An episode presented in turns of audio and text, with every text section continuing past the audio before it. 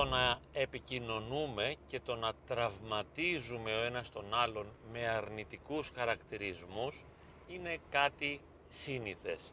Και πολλές φορές στο γραφείο μου όχι μόνο μου αναφέρουν τι τους είπε ο μπαμπάς, η μαμά, ο σύζυγος σε μια συγκεκριμένη πρόσφατη επικοινωνία αλλά θυμούνται οι άνθρωποι έναν πικρό αρνητικό λόγο που είπε κάποτε η μητέρα, ο πατέρας, η γιαγιά, κάποιο άλλο συγγενικό πρόσωπο στην παιδική ηλικία.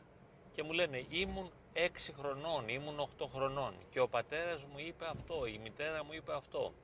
Και πιστέψτε με ότι αν και ο ίδιος δυσκολεύομαι να το συνειδητοποιήσω πώς γίνεται όμως αυτός ο λόγος έπαιξε έναν πολύ μεγάλο ρόλο στη μετέπειτα εξέλιξη της προσωπικότητας του ανθρώπου. Εγώ βέβαια προσωπικά θεωρώ ότι για να διαμορφωθεί ένα τραύμα και να προσδιορίσει αρνητικά χαρακτηριστικά προσωπικότητας στην ενήλικη ζωή δεν αρκεί ένας λόγος αλλά μία σωρία αρνητικών επαναλαμβανόμενων λόγων. Δηλαδή τα συγγενικά πρόσωπα συνεχώς μας κρίνουν και μας καταρακώνουν και μιλάνε αρνητικά για μας και μας υποτιμούν και αυτό το έργο συντελείται συνήθως μέσα στην οικογένεια. Οι γονείς οι οποίοι μας αγαπούν είναι εκείνοι οι οποίοι χωρίς να το συνειδητοποιούν και να το καταλαβαίνουν μας συντρίβουν και μας εξουθενώνουν μέσα από ατέρμονες παρατηρήσεις και από νευρικότητα, από εντάσεις δικές τους, τις οποίες εξωτερικεύουν με αρνητικές συμπεριφορές υποτίμησης και καθώς αυτές οι συμπεριφορές επαναλαμβάνονται και κρατάνε χρόνια, στο τέλος τις εσωτερικεύει το παιδί, τις κάνει δικές του σε ένα βαθύτερο κιόλας υποσυνείδητο επίπεδο, αλλά και σε συνειδητό και όταν μεγαλώσει νιώθει μειονεκτικά, νιώθει λίγος, νιώθει ανεπαρκής και δεν τα καταφέρνει και τόσο καλά στις διαπροσωπικές του σχέσεις και στη δουλειά του και στο σχολείο του, αλλά και μπορεί να νιώθει και έντονα αρνητικά συμπτώματα κατάθλιψης, φοβιών, αιμονών, τα οποία έχουν ως αφετηρία την παιδική ηλικία. Όλη αυτή την σωρία των αρνητικών λόγων οι οποίοι λόγοι σιγά σιγά επηρέασαν και διαμόρφωσαν μια προσωπικότητα, μια ιδιοσυγκρασία, έναν χαρακτήρα ο οποίος δεν είναι δυναμικός, δεν είναι ανθεκτικός.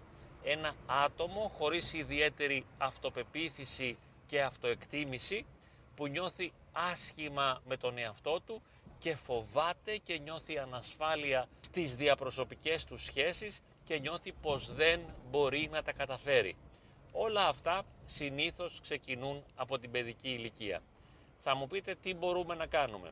Πέρα και εκτός από την ψυχοθεραπεία η οποία έχει ως στόχο μέσα από τις επαναλαμβανόμενες συνεδρίες να θεραπεύσει τις τραυματικές εμπειρίες και να αλλάξει αυτές τις αρνητικές γνωσίες, τις αρνητικές πεπιθήσεις οι οποίες έχουν καταγραφεί μέσα μας σε θετικές και βέβαια μέσα από μια σωστή διαπροσωπική σχέση με τον ψυχοθεραπευτή η οποία θα είναι σχέση σεβασμού και κατανόησης και αποδοχής μπορεί ο άνθρωπος να βοηθηθεί. Πέρα όμως από αυτό καλείται ο καθένας από εμάς να πει ένα μεγάλο όχι σε αυτές τις μνήμες αν είναι συνειδητές μνήμες. Εάν δηλαδή θυμάμαι ότι κάποιος κάποτε μου είπε ένα λόγο ή με προσέβαλε ή με έθιξε, καλούμε στο παρόν να το απαρνηθώ. Να πω ένα μεγάλο stop, ένα μεγάλο όχι, φτάνει, δεν πάει άλλο. Ανεξαρτοποιούμε, αυτονομούμε, δεν εξαρτώμε πλέον από τον δικό σου λόγο, από τον τρόπο με τον οποίο εσύ ερμήνευες τις συμπεριφορές μου, απελευθερώνομαι από σένα. Σου λέω ένα μεγάλο όχι. Και βέβαια ακόμη και στην εφηβεία ή στην νεανική ζωή ή ακόμη και τώρα αν ένας άνθρωπος μας ταπεινώνει, μας υποτιμά και μας εξουθενώνει, μέσα μας τουλάχιστον λέμε ένα μεγάλο όχι. Εάν μπορούμε, απομακρυνόμαστε και από αυτόν για ψυχολογικούς λόγους για να προστατεύσουμε την ψυχική μας υγεία, εάν είναι καλό για την ζωή μας και αν δεν θα διαταράξει βαθιά τις ισορροπίες μας, απομακρυνόμαστε από το άτομο που μας μειώνει και μας υποτιμά και όταν εκείνος μιλάει, εμείς κατά κάποιον τρόπο τον γιώνουμε. Κρατιόμαστε σταθερά από αυτό το όχι. Ο λόγος σου δεν με αγγίζει, δεν με ενδιαφέρει, δεν με αφορά.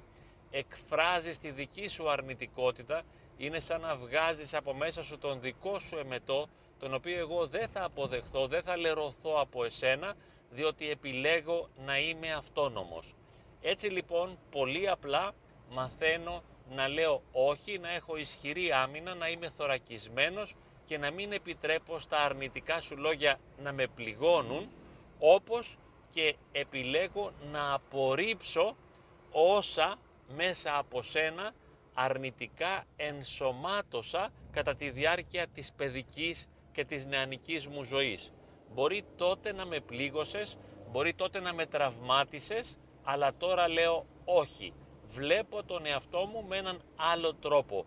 Επιλέγω να υποστηρίζω, να βοηθώ και να συμπαραστέκομαι και να ενισχύω τον εαυτό μου και να τον βλέπω μέσα από ένα θετικό πρίσμα συγχωρώντας και όλες μου τις αδυναμίες και υποστηρίζοντας τον εαυτό μου να κάνω σε κάθε περίσταση το καλύτερο που μπορεί.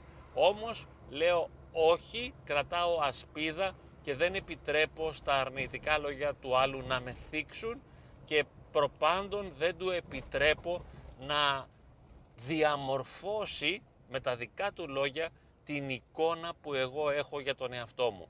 Εμπιστεύομαι τον εαυτό μου, αγαπώ τον εαυτό μου, νιώθω ότι αξίζω ως άνθρωπος και δεν σου επιτρέπω να με υποτιμάς και να λασπώνεις την αυτοεικόνα μου με τα αρνητικά σου λόγια και τις παρατηρήσεις σου. Επιλέγω να απελευθερωθώ από εσένα, επιλέγω να ζω ελεύθερα και να υποστηρίζω τον εαυτό μου ώστε να είμαι ελεύθερος, χαρούμενος και δημιουργικός.